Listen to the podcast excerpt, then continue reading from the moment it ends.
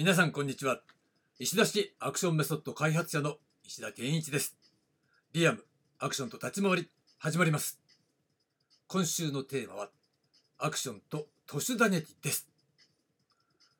はいということで、えー、アクションと都市打撃について今週はお伝えするわけなんですが昨日は殴りとは何かっていう形でねイントロ編お届けしました。まあ殴りっていうのはご存知の通り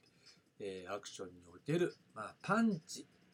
なんですけれどもね。もうこれをパンチって言っていいのかなっていうのは要するに、まあ、前話したね、えー、ところを引用しておくならば、まあ、アクション進化論なんかにもね書いたんですがこれシャドームーブっていうね考え方を合わせていかないとダメなんだよね。だから殴っていくっていう行為に対して相手がいて殴られるっていう行為がシャドームーブとして存在してるわけだ。もちろんそれは受けるっていうことも含めてね。だから殴るっていうことではなくて殴りって言った場合は単にパンチを示すわけではなくて、えー、殴りっていう一つの表現だよね。表現だからこそそれが成立するためには、えー、殴る方が、えー、パンチを繰り出すそれに対して相手が何らかの形でそれを受ける。これを、えー、動作交換というふうに概念化したわけだよね。殴っていくっていう行為に対してそれを受けるっていう行為を、えー、相手に返すことによって交換するっていうふうに捉える。その受けるっていう動きの中には本当にブロックするみたいなね形で受けるってこともあればやられる、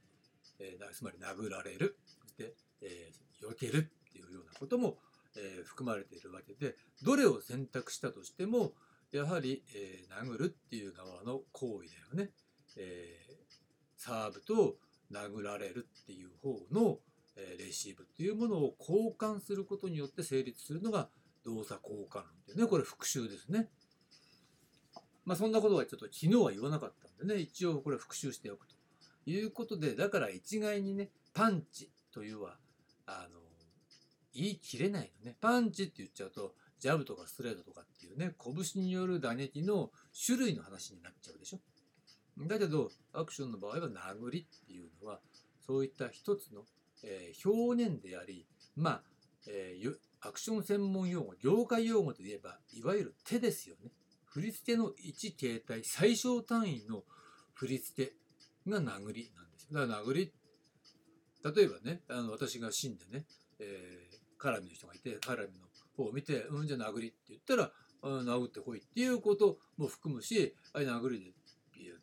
やったらこっちが殴り返すっていうまあそれは定番中の定番ですよね。そういった形でそれは、え振り付けとして成立しちゃう、まあ、振り付け用語でもあるわけだ。だ振り付け用語であるっていうことは振り付けの、え、いわゆる主役の側の動きだけではなくて、え、シャドームーブとして相手方の動きもあるんだよね。で、そこが交換されることで成立すると。だから、え下手くそな場合は交換がうまくいってない。交換されてないわけだ。例えば、リアクションのタイミングが遅かったら、それは交換が成立してないから、え殴られてるように結果として見えないというふうに考えるわけですね。これが動作交換の復習でした。で、まあ今日のテーマなんですが、今日のテーマは、点を中心に円を描くという話をしてみたいと思います。えー、これはね、えー、出典のも、ね、大元があるわけなんですね。でこれは何かというと、えー、極真空手のね総帥大山正達さんね、えー、この方が、えー、私がね、まあ、いろんなところで言ってるんだけど私が持ってる本の中で、え引っ張ってきたところっていうのはダイナミック空手っていうね、え本がありましてその中で語ってることなんだけどちょっとねそこ丸々引用してみると空手の攻防は要約すれば点を中心に円を描く直線はそれに付随するものであるっていうねというふうに書いてるんですよ。なるほどなと。もうこれね私が最初に読んだのは多分ね中学生ぐらいだと思うんだよね。うん、ただなんとなく分かるようで分かんない。えー、というのがまあ中学生だからね空手その極真で習ってるわけでもないしなんとなくイメージで捉えていたんだけどただどこか記憶の片隅に残っていたんですよね。それが、えーまあ、今回じゃないんだけれども、まあ、ある時期にちょっと待てよと。これはまあまあ空手ね大山正達さんが言うその空手のね攻防を要約すればっていうとこねそれはいいとしてちょっと待てとこれはそのまままあ殴りの極意に通じるよねっていうことに気づいたわけなんですね。でそれはもちろん同様立ち回りの攻防を要約すればっていうところにも通じることになるわけなんですよ。だからちょっとまあこれは非常に、えー、分かりやすくいい言葉であるし説明もしやすい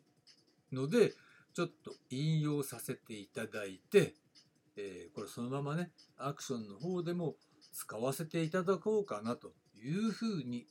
考えているんですね。まあ、もし、え、まあ大山本さん本人はねもうお亡くなりになってるんでもしねそのなんだろうね権利保持者からクレームが来たとしたらまあちょっと変えればいいかなみたいなね感じで考えているんですがまあそんな感じで、えー、殴りを制す者は立ち回りを制すっていうところのね、えー、原点にあると考えるのが点を中心に円を描く直線もそれに付随するものであるというところなんですよ。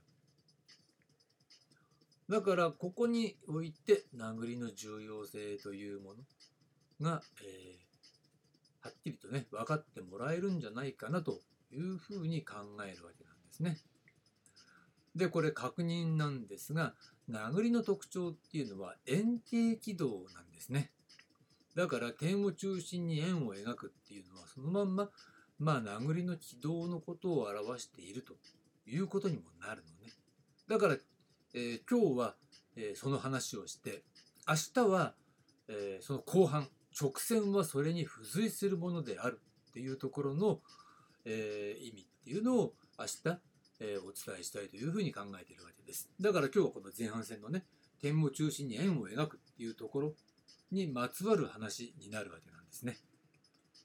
で今話したように殴りの特徴は円形軌道であるというのは、えとても重要なところなんだけどじゃあ円形軌道のメリットって何よっていうことになりますよね。だからアクション、立ち回りをやったことない人、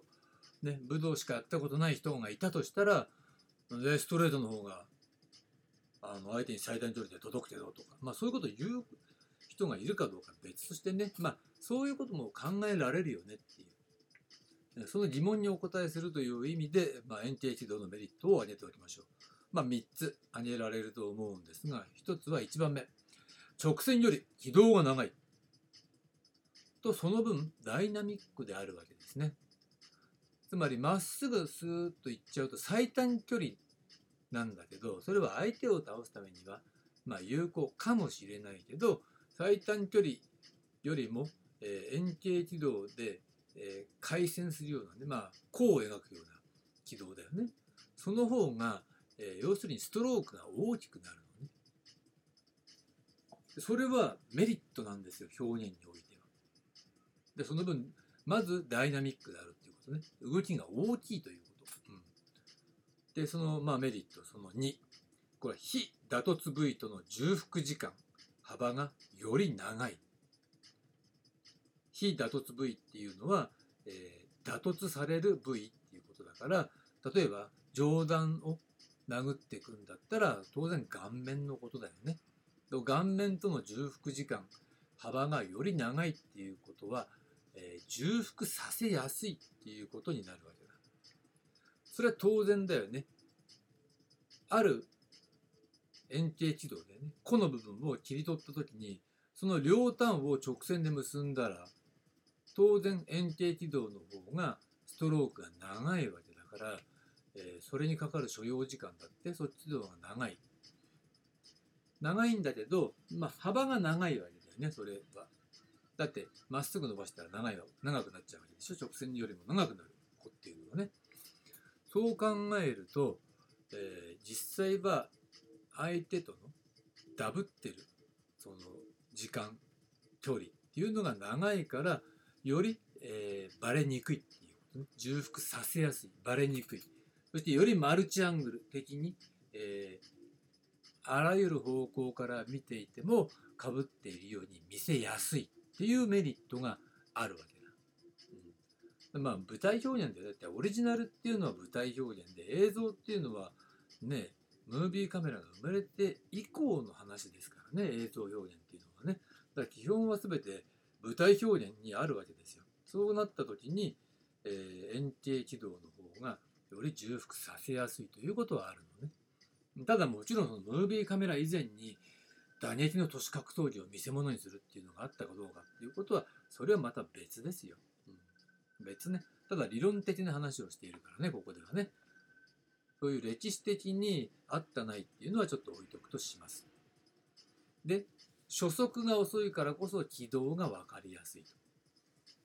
軌道が分かりやすいということは殴られているっていうことが分かりやすいっていうことなのね。初速が遅い。つまり大きくバックスイングしてから殴るからさ。ね、円形軌道だからね。そうすると初速は速いか遅いかって言ったら遅いわけだ。だけれどもその分あ振りかぶった時にあこっから殴るんだなっていうのがなんとなく見てる側に分かってそこから軌道がこうね素早く動いたとしてもこれ殴ってるっていうことがはっきり分かるよねで軌道もはっきり見えるよねっていうことなのね。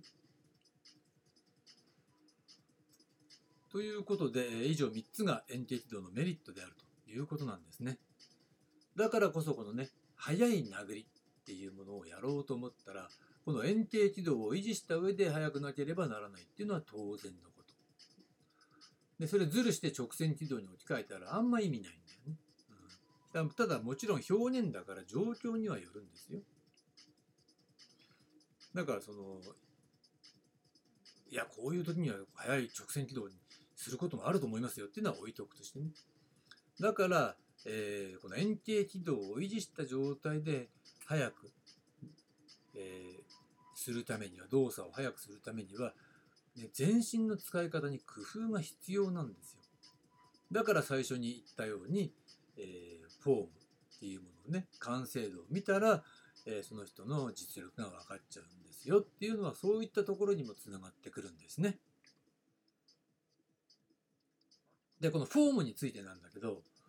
ね、実は、えー、基本はないようである、あるようでないとも言える。だから教え方はバラバラなのね。だから最初から上手い人に教わったり、いい見本、上手い見本が目の前にあれば、身近にあれば、その人は上手くなろう、なる可能性は高いけど、そういったものがないと、上手くなる可能性は極めて低いですね。で、その基本は何かっていうと、まあ、いわば押さえておくべきチェックポイントみたいなものなんだよ。だからこことこことここがしっかりできていれば、まあ、ある程度 OK だろうというところね。だそこを押さえるのが基本であって、それ以外っていうのは、状況に応じて変形させるのが正しい使い方なのね。だからいつでも何をやっても同じ殴り方っていうのはもうバカかこいつはっていうね。全然何にも分かってないなっていうことになっちゃうんだけど、まあ、結構いますよそういう人はね。まあ、あえて何とは言いませんが。だからその変形させて使うっていうのは、えー、基本中の基本。でそのじゃあどこを変形させるのっていうと、まあ、一番分かりやすいのはバックスイングの大きさ。ね、これで使い分けるっていうのは一つのポイントなんだよね。えー、まあ、それ以上はちょっとね、えー音声で伝えてもしょうがないので、分かりやすい部分だけ伝えるとそういったことになります。ということで、ここまでが今日のテーマ、点を中心に円を描くという話でした。で、明日なんですが、明日は、えー、今日の続き、直線はそれに付随するという話をしてみたいと思います。はい、ありがとうございました。